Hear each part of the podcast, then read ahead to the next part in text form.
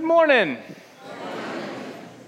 Welcome to Church of Our Savior. Today is going to be a little bit different. Uh, as we announced last week, we'll have what is called an instructed Eucharist. Today, we're, it's, uh, we're going to, rather than having a sermon, we're going to talk through uh, each of the different parts of the sermon and uh, um, parts of the service, excuse me, and talk about why we do what we do. I hope it's really informative and interesting uh, for you. Um, we are, uh, this is a Eucharistic service, which means we are going to have uh, the communion towards the uh, end of the service. It's a sacramental service. Uh, the Eucharistic liturgy uh, has two parts in it. The first part of the service is the liturgy of the Word. That is the time we gather together, we prepare ourselves to hear God's Word. We hear God's word, we respond to God's word. We hear God's word explained, and then we pray. And, and so uh, that's called the liturgy of the word. Then, of course, is the liturgy of the table, and that's where we receive um, the body and blood of Christ, um, the Eucharist, the Lord's Supper, and then the dismissal out into the world. Because we always start the service with a hymn, which uh, also is part of our processional, called our processional hymn, I've asked Bob Moore, our music director, uh, to uh, come up and tell us a little bit about the musical aspect of our worship. Good morning.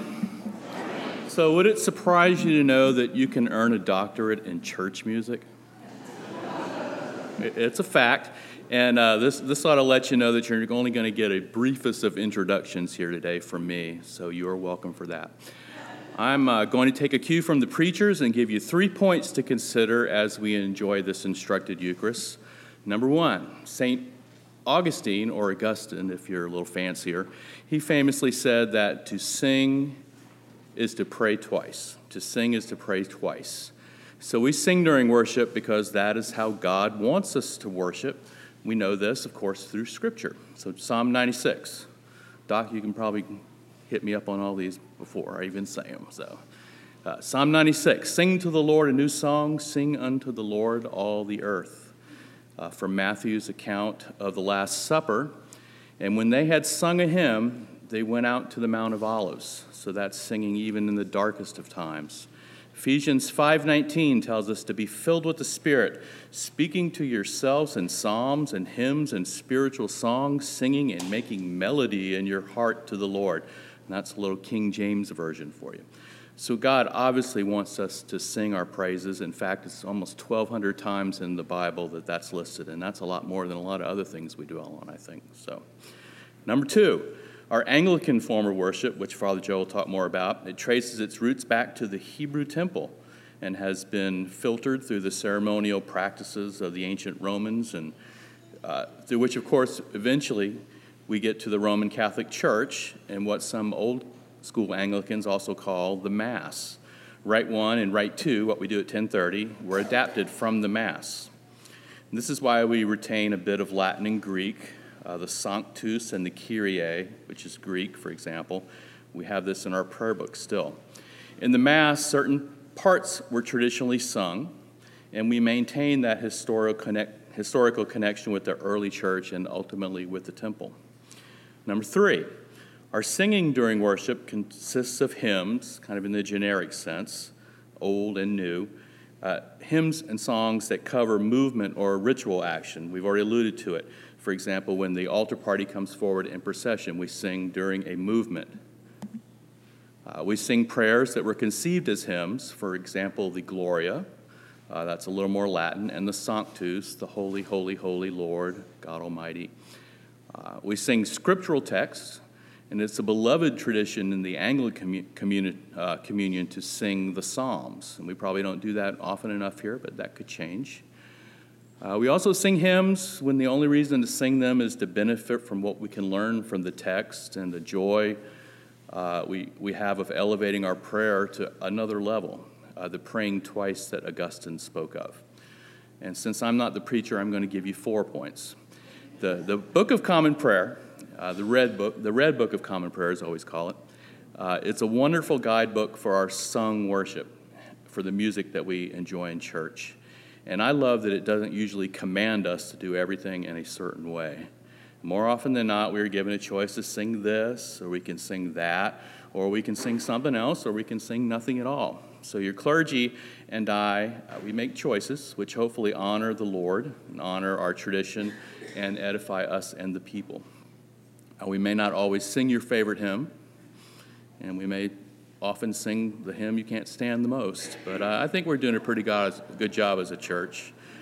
Uh, the main reason I think I can say this is because of the thrill that I get every Sunday when uh, your voices literally drown out the organ. And that's, that's quite a blessing to me as a church musician. And that to me is the new song that the psalmist speaks of the renewed song that we sing every time we're here in our presence and in God's presence. Take it not for nothing, but for a church our size to have a church musician of Bob's uh, talent and knowledge is pretty remarkable. Clap for that, for sure. So, the form of the worship is called the liturgy, and the liturgy is from the word laity, and that means, uh, liturgy literally means the work of the people. So, it's not just our work as ordained people by any means, it is your work. We always have. Um, uh, non ordained people doing uh, acolyting and chalicing and, and that sort of thing, but it's also your work as the congregation. It's our work together as worship. Um, just a couple of vocabulary notes here. Um, the first is sometimes we'll talk about the celebrant. This is a celebration. We're talking about what Jesus has done for us, and so we are celebrating. The celebrant is the person who officiates uh, at a Eucharist. Anybody can lead a non Eucharistic service, like a morning prayer or something like that. But it, um, the church has always sort of set aside ordained persons, uh, bishops and priests, for Eucharistic services. The other, uh, the other vocabulary note is I will often use the word Anglican. Uh, I am not referring to another denomination when I do that. Ang- the word Anglican means English. And, uh, and we're talking about our heritage, which comes from the Church of England uh, f- for the last 500 years. Also, the Anglican denomination shares that heritage. That's why they're called Anglican. But I just want to uh, specify that we're talking about uh, our heritage. So, as Bob, as Bob said, we are uh, going to begin with an opening hymn. So, let's stand and sing Praise to the Lord.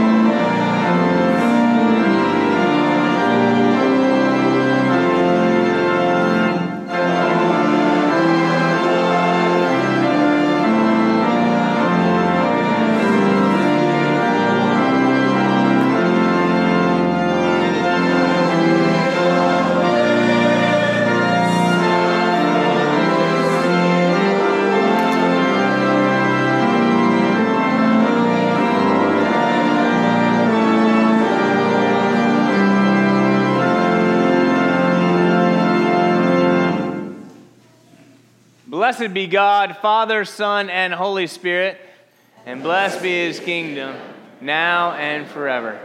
Amen. Well, one non liturgical note usually Labor Day is kind of a low Sunday, so we didn't print as many bulletins. So if you have an extra bulletin in your family and you see somebody that doesn't have a bulletin, it might be nice for you to share with them. Now, just a moment ago, we had the opening acclamation Blessed be God, Father, Son, and Holy Spirit. And many of you, but not all of you, crossed yourselves. So, and I did, uh, but I don't always. So, what does that mean when we cross ourselves? When are you supposed to do it? Should you do it? Uh, that is a question we get a lot. Well, to cross yourself is just sort of a physical way to pray. Uh, that's all it is, it's just a prayer and there's not really a uh, right way to do it. Should I go right and should I go left or right? You, you know, start with up, down. It, it, usually people start with their head, but I don't know. The, um, the sign of the cross just indicates that you are receiving a blessing. It is proper that we cross ourselves in the name of the Father and the Son and the Holy Spirit. We name the Trinity, or when we are receiving a um, like the sacrament or when we um, hear that we ask God to give us His grace or His forgiveness. Do you have to do it? Absolutely not. If it helps you uh, to engage yourself in worship physically, because you know we're we are as Episcopalians we stand, we kneel. It's like some people call it calisthenics, these are liturgical calisthenics. Uh, you, we want you to be engaged, and that's sort of the design of uh, Anglican worship: is you be engaged physically in worship. You're not just sitting here watching us do it up on the stage or something. So, um, if it helps you to worship God, to orient yourself towards God, then that's a wonderful thing to do. If you get real proud of yourself and think, I'm holier than that guy over there because I'm doing it the right way, don't do it, right? that's not, it's not good. Uh, you'll see some people genuflect, you know, they'll come in uh, and they'll knee, sort of kneel down before they go into their pew or when they come out of their pew. That's brought over probably uh, from the Roman tradition. Uh, and that's fine. You don't have to do that, but if you do it, it's fine. If it helps you um, worship, then please do it. If it uh, makes you proud of yourself, then give it a break. So, um, but it is, um, it is not required. Uh, it is not required that you uh, bow when a cross goes by. That's a piece of metal and a piece of wood. It is, there's nothing particularly special about it except that it points us to Jesus. And if that helps you uh, to worship Jesus, then you should do that. And if it doesn't, then you should not. Well, we, uh, so we've had this opening acclamation, and now we'll have what's called not a collect, but the collect. It is spelled the same way, and actually, what a collect does is it collects. So it. Um, but, you know, Anglicans, Episcopalians, we have to have a pretentious word for just about everything. So, um, so the uh, collect is a short, formulaic prayer that is typical of Anglican worship.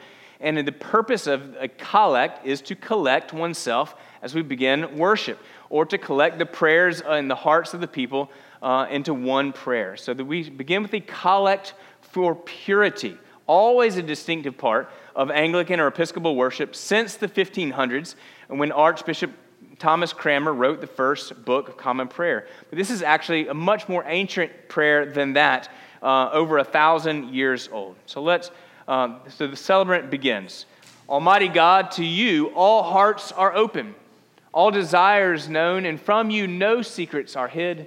Cleanse the thoughts of our hearts by the inspiration of your Holy Spirit that we may perfectly love you and worthily magnify your holy name through Christ our Lord. Amen. And now we'll have what's called the Gloria. Remember, in the, uh, when the shepherds heard the proclamation of the uh, angels, uh, what the angels, when Jesus was born, what the angels sang was Gloria uh, in excelsis, glory to God in the highest. And so uh, we are preparing ourselves to worship and to hear God's word, and so we sing Gloria.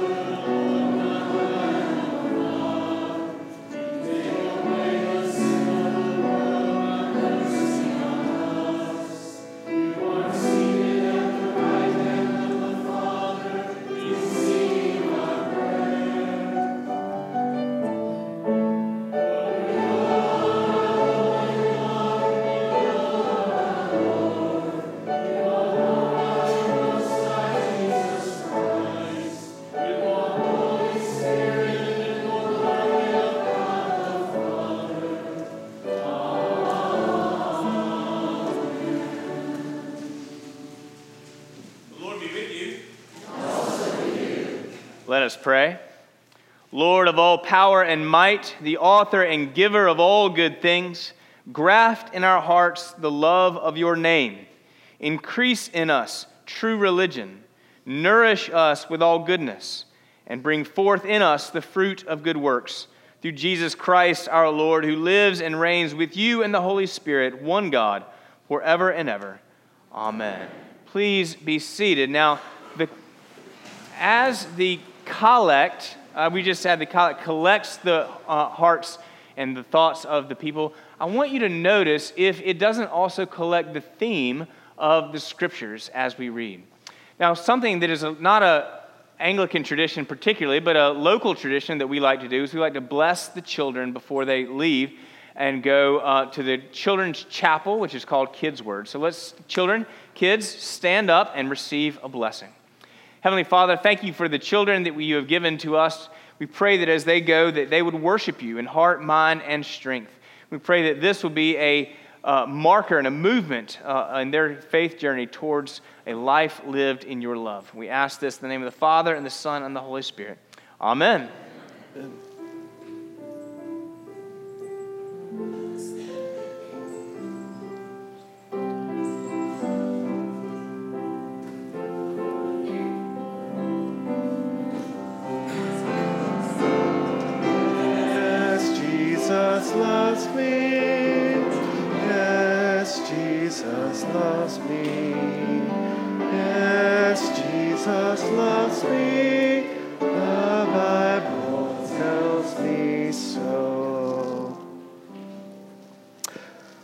Before Doc reads our scriptures for us this morning, I wanted to tell you a little bit about why we do this. The Episcopal Church uses a three year cycle called the Revised Common Lectionary, also shared by other many denominations. The lectionary goes every three years, and if you have sat in church every Sunday, you have had most, not all, but most of the Bible read to you in every three year cycle. Usually, in the rubrics, it says you can read up to four readings, but you will notice we read three on every, every given Sunday. The four you, are, you have the option to read from is one is an Old Testament reading from the Hebrew Scriptures, except in Easter, and this is when the reading is from Acts of the Apostles. Or, in place of it, as we do, you can have a New Testament reading, also known as an epistle. It's a letter by Paul and others that we know as our New Testament reading.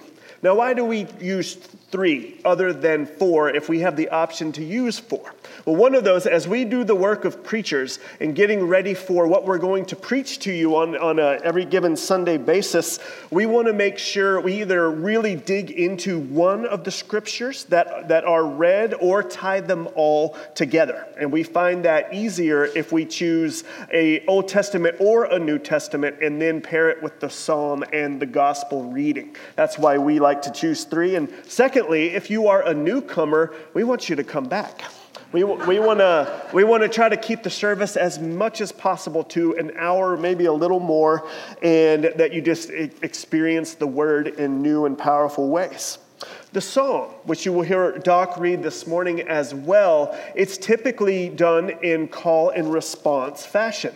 And this is, we're not just hoping you're not bored. We actually, it is designed to be a response to the first reading. In our case, either Old Testament or New Testament, but you participate in that as well, the work of the people, laity, in response to the first reading.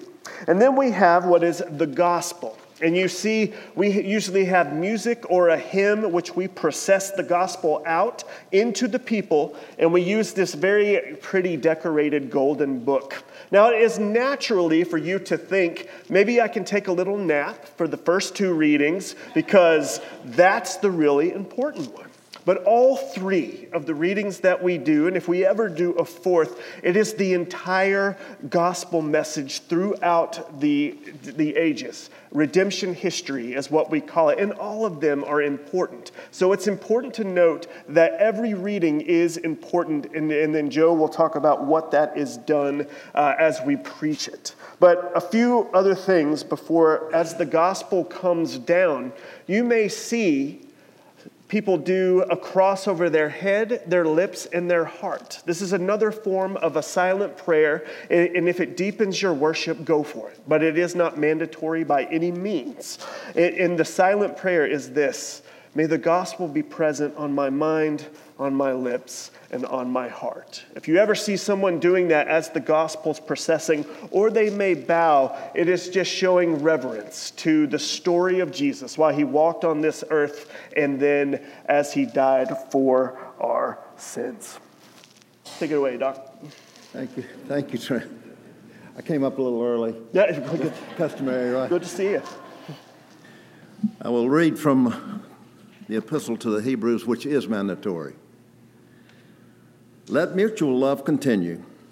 Do not neglect to show hospitality to strangers, for by doing that, some have entertained angels without knowing it.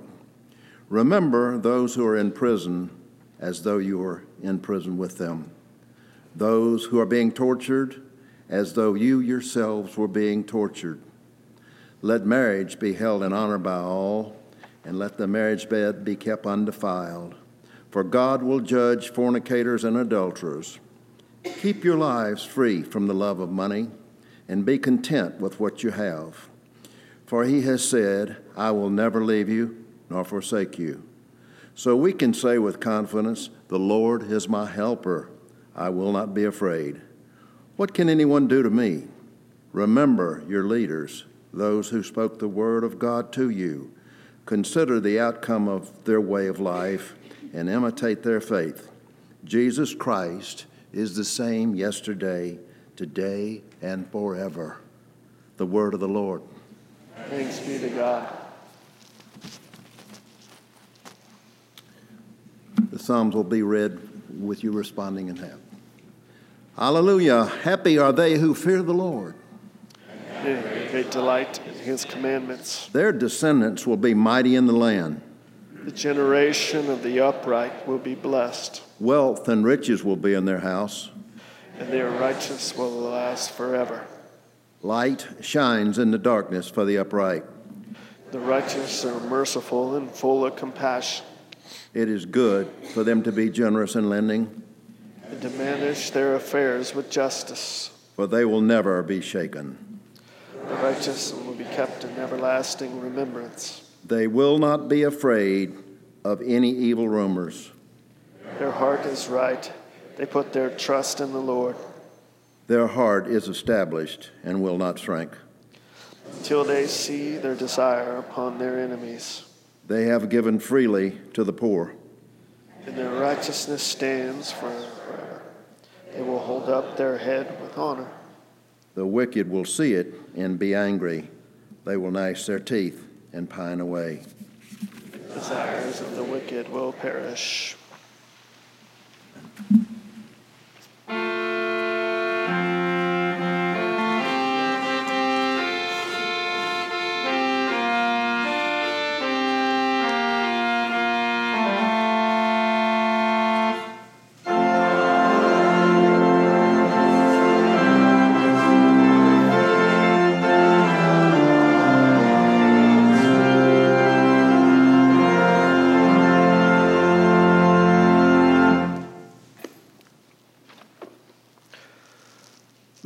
Gospel of our Lord Jesus Christ according to St. Luke. On one occasion, when Jesus was going to the house of a leader of the Pharisees to eat a meal on the Sabbath, they were watching him closely. When he noticed how the guests chose the places of honor, he told them a parable. When you are invited by someone to a wedding banquet, do not sit down at the place of honor in case someone more distinguished than you has been invited by your host. And the host who invited both of you may come and say to you, Give this person your place. And then in disgrace, you would start to take the lowest place. But when you are invited, go and sit down at the lowest place, so that when your host comes, he may say to you, Friend, move up higher. Then you will be honored in the presence of all who sit at the table with you. For all who exalt themselves will be humbled, and those who humble themselves will be exalted. He said also to the one who had invited him, When you give a luncheon or a dinner, do not invite your friends or your brothers, or relatives, or rich neighbors, in case they may invite you in return, and you would be repaid. But when you give a banquet, invite the poor, the crippled, the lame, and the blind, and you will be blessed, because they cannot repay you, for you will be repaid at the resurrection of the righteous. The Gospel of the Lord. the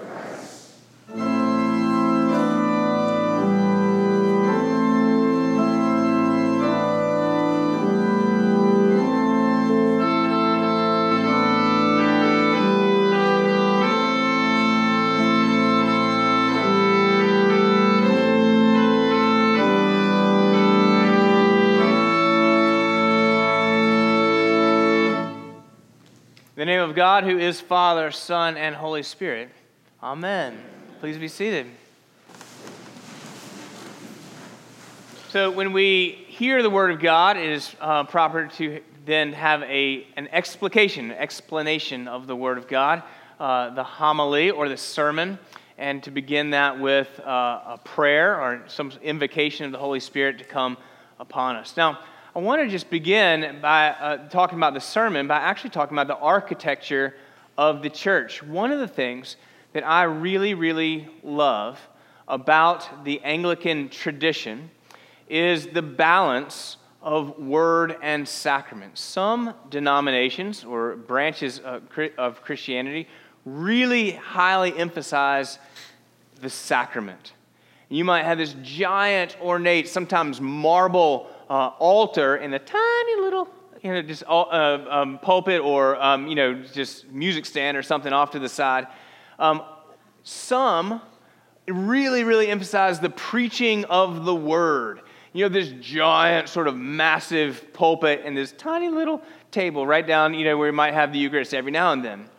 But and, and so I don't know what tradition you've come out of. I grew up Episcopalian, but I really came to faith through a word centered uh, non Episcopal tradition. And it is the balance of word and sacrament that our tradition really requires and demands that brings me back. And I love it. Uh, and that reflection or that tradition of balance of word and sacrament is, is represented brilliantly here in our architecture. You see that we have the word given on both sides, and it's really on the same level uh, as the altar. The, um, the altar is central, what God has done for us, but it's on the same level with, uh, with the word, with the lectionary, uh, the lectern, and the, with the pulpit. Uh, some of you, if you're new, fairly new to our church, you may not know that the architect for this church, which has been here for 50 years or a little more, is sitting right over here. Mr. Lamar Drake. He's our architect right over here. He, um, he designed the church in utero. It's the first time that's ever uh, happened before. It was really amazing. But, um, but the, so the, the pulpit, and the reason I really like to, some, you know, some folks will preach from the floor, but I really like to use the pulpit, not just so I can see my notes better, but because it elevates the word. And I, I really like that, but it is also always on the same plane as the sacrament. You might go to some Episcopal churches and they come out of a really a strong Reformation background, and, uh, and you might have the pulpit way up high, or you might have, so that's in reaction to, built probably in, in reaction to the Roman uh, church, or you might have some Episcopal churches built in reaction to that reaction uh, with a really ornate, but I love our architecture. Well done, Lamar, good job. Um, it is always, like I said, I mean, from even way before the time of Christ, a tradition in the Jewish church, Jewish synagogues, that we would, they would explain, they would take a portion of Scripture, and the rabbis would explain uh, those things to them. And so when the apostles uh, sat down with their new disciples after Jesus, uh, he would, they would take the teachings of Jesus and explain them. They would say, here's what Jesus said, now here's what that means. So it's always been a tradition uh, in the church, the Christian church, to follow uh, that legacy and to explain the scriptures. It's hard work. It's, uh, we work really hard. They teach us in, in seminary to, um, to, for every minute that you're going to preach, you should prepare for one hour. Now, that doesn't always happen. Sometimes uh, we're, we're not. I, I, what I have found is it takes every minute that you have. Uh, there's often times where I'm up late on Saturday night or up early on Sunday morning, just tweaking, re- revising. I'm even in the pulpit uh, before the 8 o'clock service making notes. Uh, it takes as long as you have. It's hard work, and the goal is to explain the scriptures, uh, but particularly to use the scriptures to proclaim the gospel message. You might notice that I don't do a lot uh, of I don't do a lot of telling you from the pulpit what you should do. Here's how you're supposed to live. I don't take political stances. I don't do uh, I don't do a lot of that from the pulpit. From the pulpit, uh, the purpose of the pulpit, in my mind, uh, is to proclaim the gospel. That's why we talk a lot about sin and salvation, death and resurrection, uh, week after week, and um, because that is the message not just for new believers, but for all believers, uh, week in and week out. Uh, it is my conviction that Sunday school, Bible study, that is, the, that is the time where we really talk about how that faith is lived out. But the gospel uh, is to be proclaimed from the pulpit. And so uh, we do that. We work hard on that every week. I will tell you that it, it is hard work. And when I don't have as much time to prepare, my sermons can run a little long. It's easier to prepare a long sermon because you just throw everything in. Uh, if you notice that if I go if I go a little long, you can pray for me because that I, next week won't be quite so busy. But um, uh, but seven about 17 minutes is, is my goal. Um, right after the sermon comes the Nicene Creed. And uh, Father Trent is going to tell you why that is. You might actually find it comical why that is, but informative as well. Immediately, as Joe said, after he or I preach, we say the Nicene Creed, which is a summary of faith. This creed began its formation in the Council of Nicaea in 325 AD and was finalized and ratified at the Council of Constantinople in 381 AD. And it was developed in response to various heresies that were circulating among Christian churches and causing a lot of confusion. Now, if you have seen The Da Vinci Code, although a very entertaining movie and book series, um, it does not give an accurate recount of what actually happened at the Council of Nicaea. It is often said that the creed is a counterbalance or corrective to the sermon. Now, if Joe and I or anyone else that stood in that pulpit preached something and you knew right away because you've been stu- studying your Bible, that does not sound right. That is heresy or trying to lead us down a right path. That is why the Nicene Creed comes right after the sermon to correct, to like, if, if the preacher's just been a little crazy that day, we're going to come right back to the important foundations of the church. Creed, the word creed comes from the Latin credo, which means I believe. And the Nicene Creed is a fourth century summary of the Christian faith, and it is distinctively and intentionally Trinitarian by these points. Christian worship affirms that there is, there is one Creator God, entirely distinct from creation, yet completely present within, who loves all people and creation. Point two Christian worship affirms that Jesus is the unique perfect incarnation of God's true nature, and that his actions in history redeem and transform us. And finally, Christian worship affirms that God is at work in the world and believes, believers through the Holy Spirit.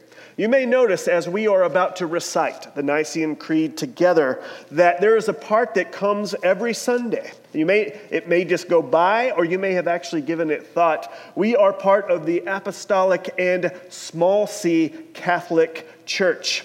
Just last week, we had a couple funerals, and I had a guy at one of the receptions afterward pull me aside and say, I thought we were at the Episcopal Church. Why are we talking about the Catholic Church in the Creed?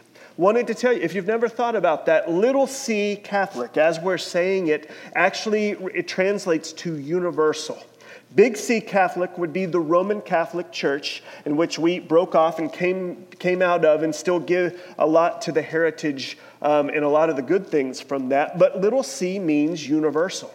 And the Episcopal and Anglican Church has always confessed, and we believe that we are part of the universal church. So, just an extra as when we get there, you know what we are talking about.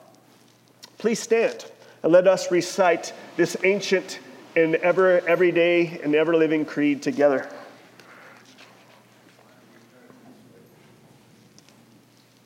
Tradition. We believe in one God, the Father, the Almighty, maker of heaven and earth, of all that is seen and unseen. We believe in one Lord Jesus Christ, the only Son of God, eternally begotten of the Father, God from God, light from light, true God from true God, begotten, not made, of one being with the Father. Through him all things were made. For us and for our salvation, he came down from heaven. By the power of the Holy Spirit, he became incarnate from the Virgin Mary and was made man. For our sake, he was crucified under Pontius Pilate. He suffered death and was buried. On the third day, he rose again in accordance with the Scriptures. He ascended into heaven and seated at the right hand of the Father. He will come again in glory to judge the living and the dead, and his kingdom will have no end. We believe in the Holy Spirit, the Lord, the giver of life who proceeds from the Father and the Son. With the Father and the Son, he is worshiped and glorified. He has spoken through the prophets. We believe in one holy Catholic and Apostolic Church. We acknowledge one baptism for the forgiveness of sins. We look for the resurrection of the dead and the life in the world to come. Amen.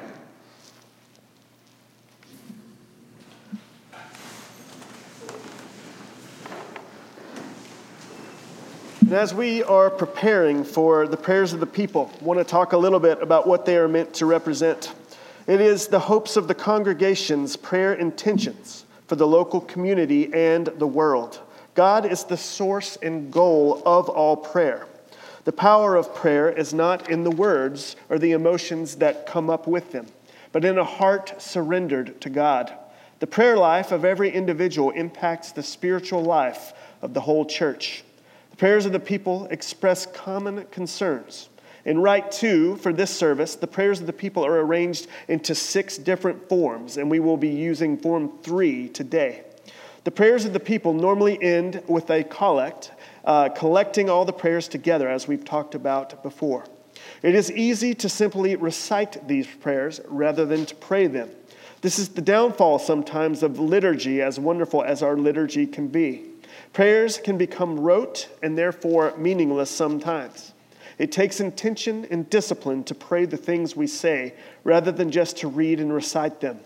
Let's make a point of orienting ourselves towards God in prayer.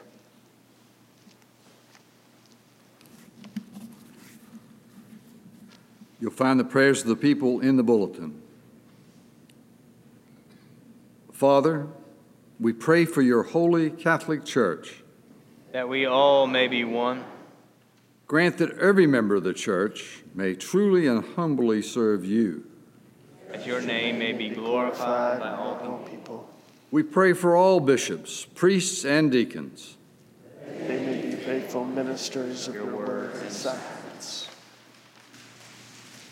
We pray for all who govern and hold authority in the nations of the world and there may be justice, justice and peace on the earth. Give us grace to do your will in all that we undertake. That our works may find favor in your sight.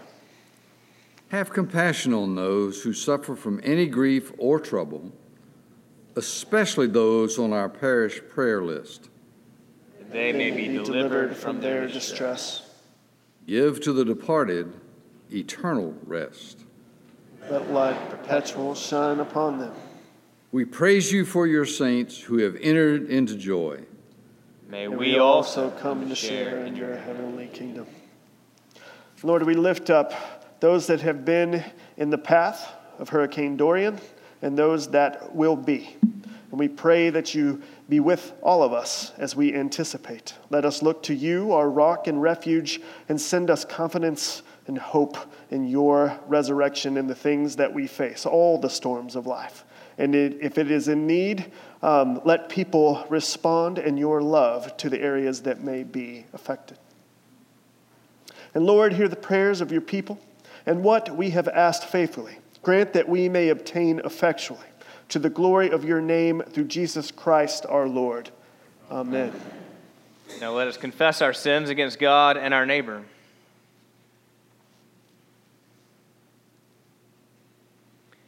Most merciful God, we, confess that we have sinned against you in thought, word, and deed, by what we have done and by what we have left undone. We have not loved you with our whole heart. We have not loved our neighbors as ourselves. We are truly sorry and we humbly repent. For the sake of your Son, Jesus Christ, have mercy on us and forgive us, that we may delight in your will and walk in your ways to the glory of your name. Amen.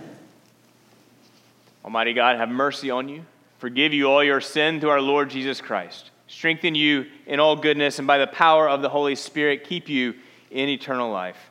Amen. Amen. Please stand.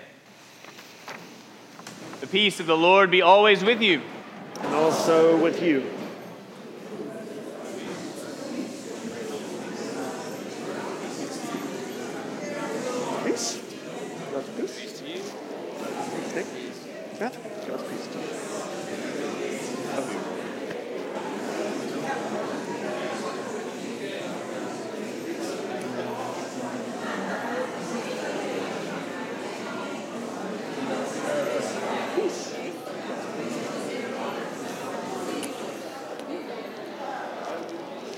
tell you.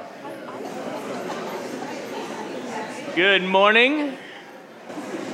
Happy September and happy Labor Day. Nice to see all of you worshiping here at Church of Our Savior. Let me tell you a little bit about the confession and about the peace and how actually liturgically those things are intended to work together.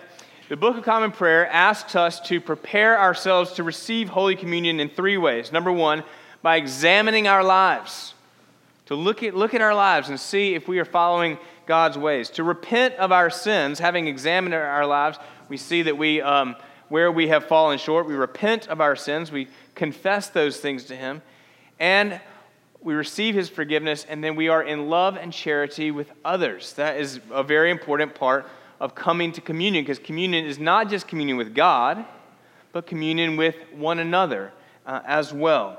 So the confession and the peace work together for that end. So traditionally, people um, kneel for the confession. It's a, an, a, a posture of humility before the Lord. If you can't kneel, it's okay. The Lord understands. If you don't want to kneel, that's on you. Um, the, um, but you know, as, as someone's inner life develops, then we become more and more aware of our sin. Please, Lord Jesus, uh, I hope that I am a much more righteous in my outward expressions than I was when I became a Christian 30 years ago in high school. But I am, if that, even if that's true, I'm much, much more aware of the depth of my sin now than I was then.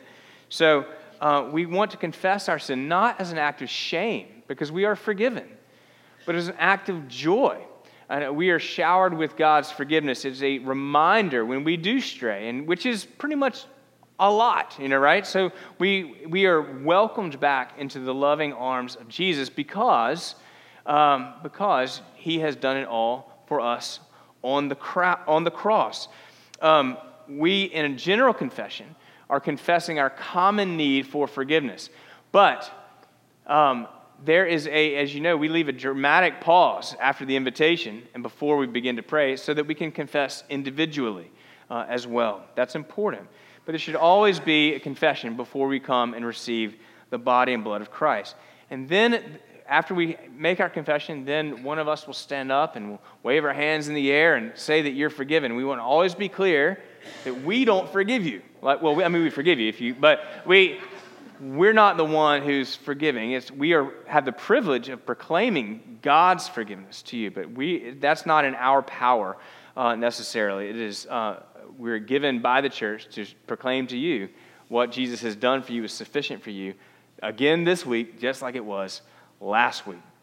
Um, so, God is a God of grace.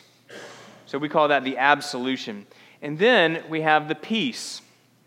And the peace is not just a time for you to greet your neighbor, although that's typically what happens when we say God's peace or peace be with you. But actually, liturgically, it's a time for you to be reconciled with someone that you are at odds with because of this communion time. So if you uh, are coming to communion, but you're actually mad at the person down the rail, then that's not a great situation to be in. It liturgically is a time for you to go and shake hands and say, God's peace be with you. That's the purpose of the peace. And it's a time to give announcements. Now, that's not actually true, but it would be better if we had the announcements before the service, but then nobody would really, or half the people wouldn't hear the announcements, right? If we had it asked after the service, you're like, stop talking, we want to go get lunch. So, uh, so we just kind of fit it in right here, but it does kind of break up the, the, um, the liturgy. But when we do announcements, I'll give you a good example. This week, the office will be closed on Monday in observance of Labor Day, and on Tuesday in observance of Hurricane Dorian. Uh, now, perhaps we'll also be closed on Wednesday, but that does not mean we won't be working. So if you have email concerns or leave voicemail, we will be happy and uh, eager to respond to those things. Please call us, especially if you get in a situation where you need help. Next week, we will have a ministry fair after the service. Uh, and that is if you've been wondering how can i get more involved? How can i have a ministry? How can i get involved in a bible study? What is going on with my realm account? And what is a realm account? Come to the ministry fair right after. We will have you home in plenty of time to get to watch the jags game we promise. Food truck friday is back. That'll be september 20th and we will have bluegrass again so bring your friends and start spreading the word. 5.30 to 7.30 september 20th food trucks and bluegrass uh, a couple of things during uh, communion in just a moment. We will have, uh, we'll have communion. And um, if you would like someone to pray for you, there'll be somebody waiting back there to pray uh, for whatever is on your heart. And if you uh, have not been to Cursillo or curious about what Cursillo is, um, Cursillo is a, it's like a mountaintop retreat experience, wonderful thing. Uh, we'd love to tell you more about that. And you can be in touch with Erna Hassel or Jeff Renal, right over here, either one. All right. Those, that's how we do announcements, just uh, when, when that happens, when that happens. Now we'll have the offertory, but the offertory isn't just a time to give money. That's important uh, to know. The offertory, that's is sort of symbolized. Now we need money to keep the lights on and, and you know, food on our tables and stuff like that. But it is a symbolic act of your service in response to uh, the Word of God that has been, and the forgiveness of God that's been preached to you. So, liturgically, the offertory is not just time for stewardship, but a time to offer yourselves, not just your money, but your whole self uh, to God. So, with that, walk in love as Christ loved us and gave himself for us an offering and sacrifice to God. What's that? So, the prayer book gives us three options, and it's oh, basically oh, that thing from Ephesians Psalms, hymns, and spiritual songs. Uh, we might throw in a fourth option, which would be something, some instrumental music, which we enjoyed last week, of course, the violin. Uh, in the Anglican tradition, there's a word called anthem that we use quite a bit. We'll have the offertory anthem, which we'll have one next week when the choir's back, so that'll be fun. An anthem is really just, just a fancy term for a choral piece, something the choir does on their own as sort of an offering to, to God and to you. Uh, today, though, we're going to sing a little bit of a song, and I want you to participate in the very end of the refrain. When you hear me sing, since Christ is Lord of heaven and earth, I'm going to ask you to sing, How can I keep from singing? Let's try that. Since Christ is Lord of heaven and earth, together, how can I keep from singing? And if you know any of this song, please don't, don't hesitate to sing. My life flows on in endless song above earth's lamentation. I hear the sweet, though far off hymn that hails a new creation. No storm can shake my inmost calm, while to that rock I'm clinging, since Christ is Lord of heaven and earth. How can I keep from singing? Through all the tumult and the strife, I hear that music ringing. It finds an echo in my soul. How can I keep from singing? No storm can shake my inmost calm while to that rock I'm clinging, since Christ is Lord of heaven and earth. How can I keep from singing? The peace of Christ makes fresh my heart, a fountain ever springing.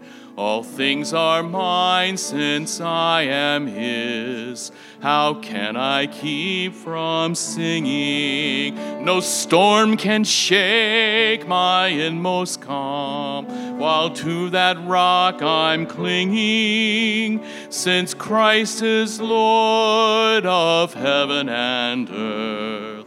How can I keep from singing? And the prayer book asks us to sing a hymn or some kind of acclamation as the offering is presented. And that we do every week here. We call that the doxology. Praise God from whom all blessings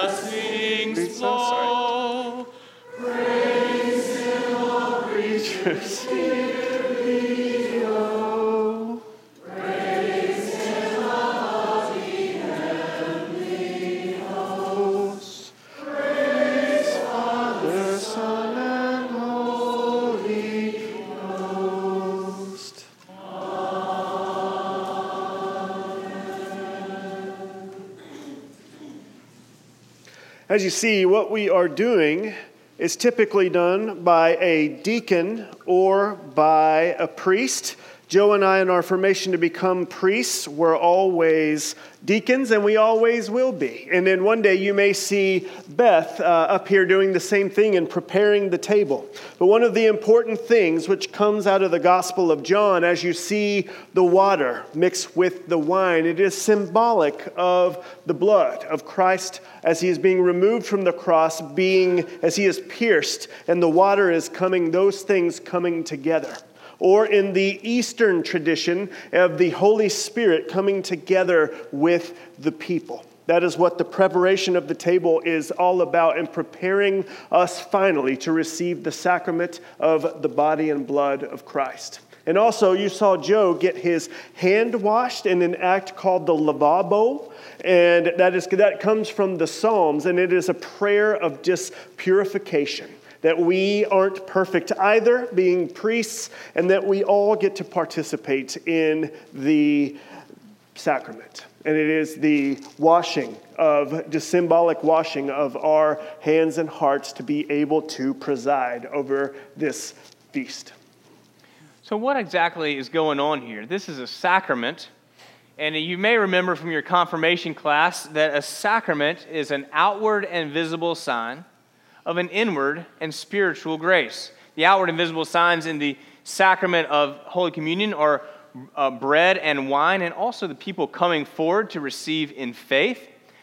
But the spiritual uh, grace that it communicates, obviously, is the, the body and the blood of Jesus and his sacrifice given to us. But what's happening up here? There are, if you come from a Roman Catholic position uh, or tradition, then you have been taught about transubstantiation. That the Holy Spirit comes upon the elements and it becomes the body and blood of Christ.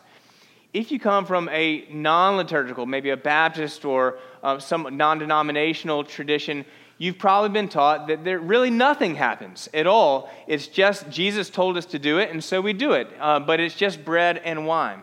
Now, perhaps not surprisingly, Episcopalians found, found a middle way. So, um, so, what we believe is going on in the sacrament itself is that the Holy Spirit is coming upon the elements. In and upon. It's still, if you look at it under a microscope, it's going to be bread and wine, but it is special and sacred now. We've asked the Holy Spirit to be upon it. But if you come and you don't have faith in Christ, and you you could eat till you had your fill or drink till you got drunk, and it would not be the body and blood of Christ to you. You must come in faith. And so when we say we'll hold up the bread, this is the body of Christ broken for you. Take this in remembrance that Christ died for your sins. So we, we say, This is the body of Christ. Take it in remembrance. So we hold both you can hold anywhere along that spectrum and have an acceptable Anglican position as long as you have both faith and the Holy Spirit. You can say, be right over here. It's, I really think it's just pretty much the body and blood, but I know I have to have faith. Or you can say, I'm really not sure what happens at all. I'm sure the Holy Spirit's upon it, but the main thing is my faith. Anywhere in there is an acceptable Anglican position.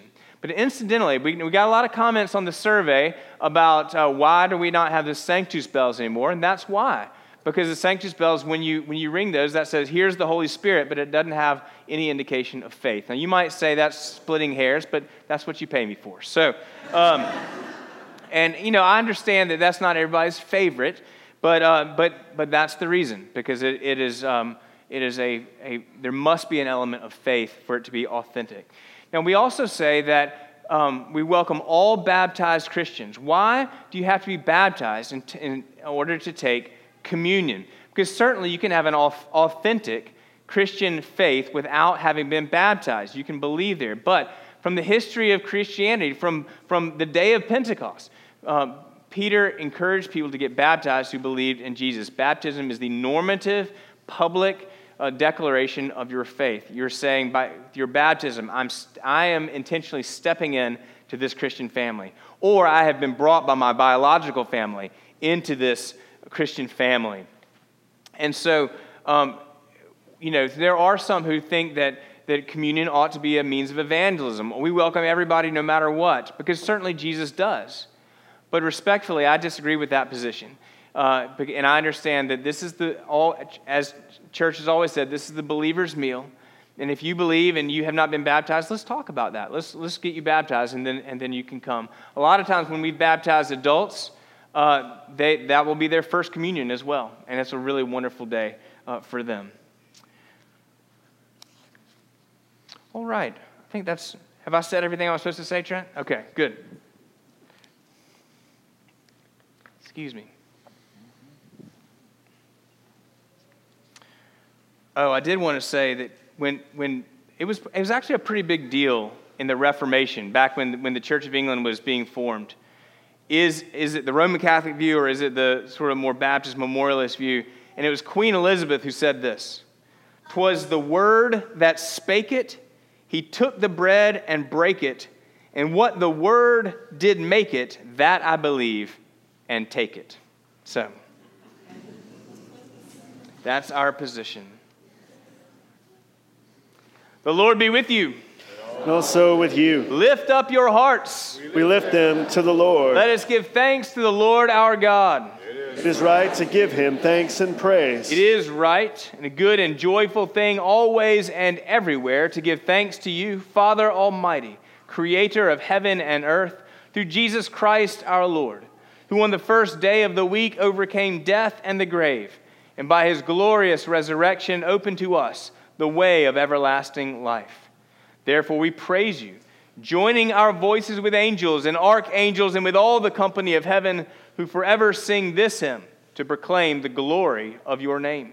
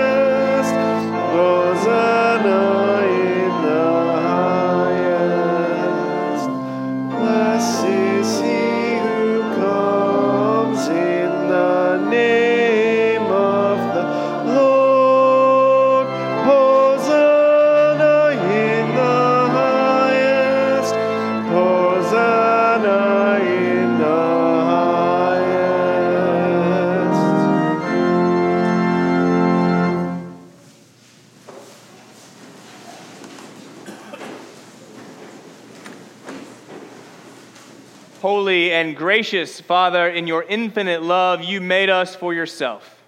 And when we had fallen into sin and become subject to evil and death, you, in your mercy, sent Jesus Christ, your only and eternal Son, to share our human nature, to live and die as one of us, to reconcile us to you, the God and Father of all. He stretched out his arms upon the cross and offered himself in obedience to your will a perfect sacrifice for the whole world. On the night he was handed over to suffering and death, our Lord Jesus Christ took bread. And when he had given thanks to you, he broke it and gave it to his disciples and said, Take, eat, this is my body, which is given for you. Do this for the remembrance of me. After supper, he took the cup of wine. And when he had given thanks, he gave it to them and said, Drink this, all of you. For this is my blood of the new covenant, which is shed for you and for many for the forgiveness of sins. Whenever you drink it, do this for the remembrance of me.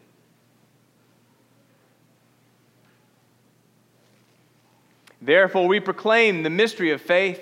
Christ, Christ has, died. died. Christ, Christ is risen. Christ will come again. We celebrate the memorial of our redemption, O Father, in this sacrifice of praise and thanksgiving recalling his death, resurrection, and ascension, we offer you these gifts. Sanctify them by your Holy Spirit, to be for your people the body and the blood of your Son, the holy food and drink of new and unending life in him. Sanctify us also that we may faithfully receive this holy sacrament and serve you in unity, constancy, and peace. And at the last day, bring us with all your saints into the joy of your eternal kingdom. All this we ask through your Son, Jesus Christ by him and with him and in him, in the unity of the Holy Spirit, all honor and glory is yours, Almighty Father, now and forever. Amen. Amen. And now, as our Savior Christ has taught us, we are bold to say, Our Father, who art in heaven, hallowed be thy name.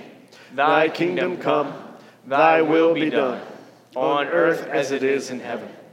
Give us this day our daily bread, and forgive us our trespasses as we forgive those who trespass against us. And lead us not into temptation, but deliver us from evil. For thine is the kingdom, and the power, and the glory, forever and ever. Amen.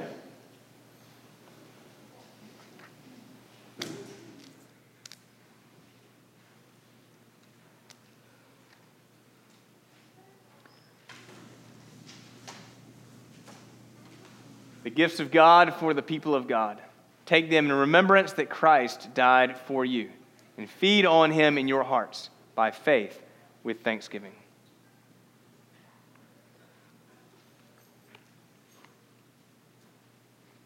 Body of Christ, broken for you because he loves you.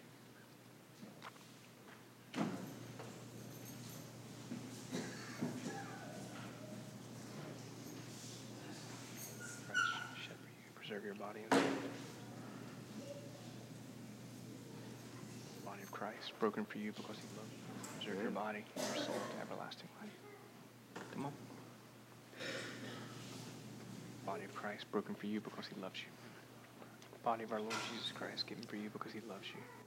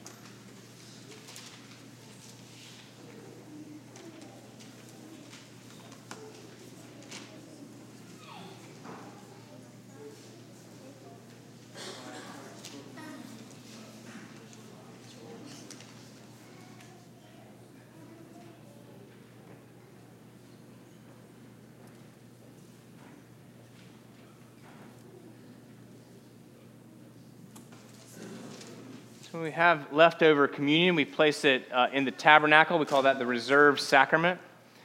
And any time, which is most of the time, that you see this light on right here, it means that there is reserved sacrament, uh, consecrated elements in uh, the, what we call the tabernacle, or sometimes it's called the aumbry. Uh, and that's right here. We also never want to forget those who can't make it to church, and so we often will bring uh, folks forward to, um, to receive the sacrament uh, from us, to, and they will take them. We actually add their numbers uh, to the worship service. So Christine is going to come forward. That's when you see someone come like this. That's what we're doing is we're asking them to take this out uh, to those who can't be with us. Christine, in the name of God and of this congregation, I send you forth bearing these holy gifts, that those to whom you go may share with us in the communion of Christ's body and blood. Amen.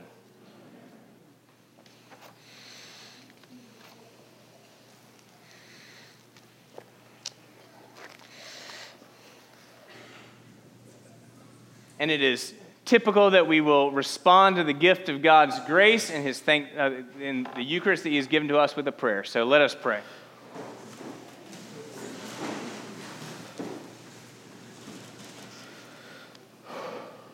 Eternal God, Heavenly Father, you have, you have graciously, graciously accepted, accepted us as living members of your Son, our Savior, Jesus Christ.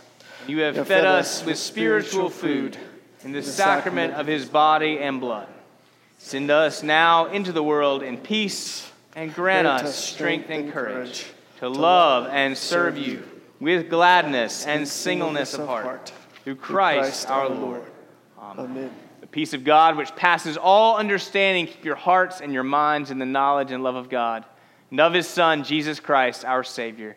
And the blessing of God Almighty, the Father, and the Son, and the Holy Spirit be with you and remain with you always.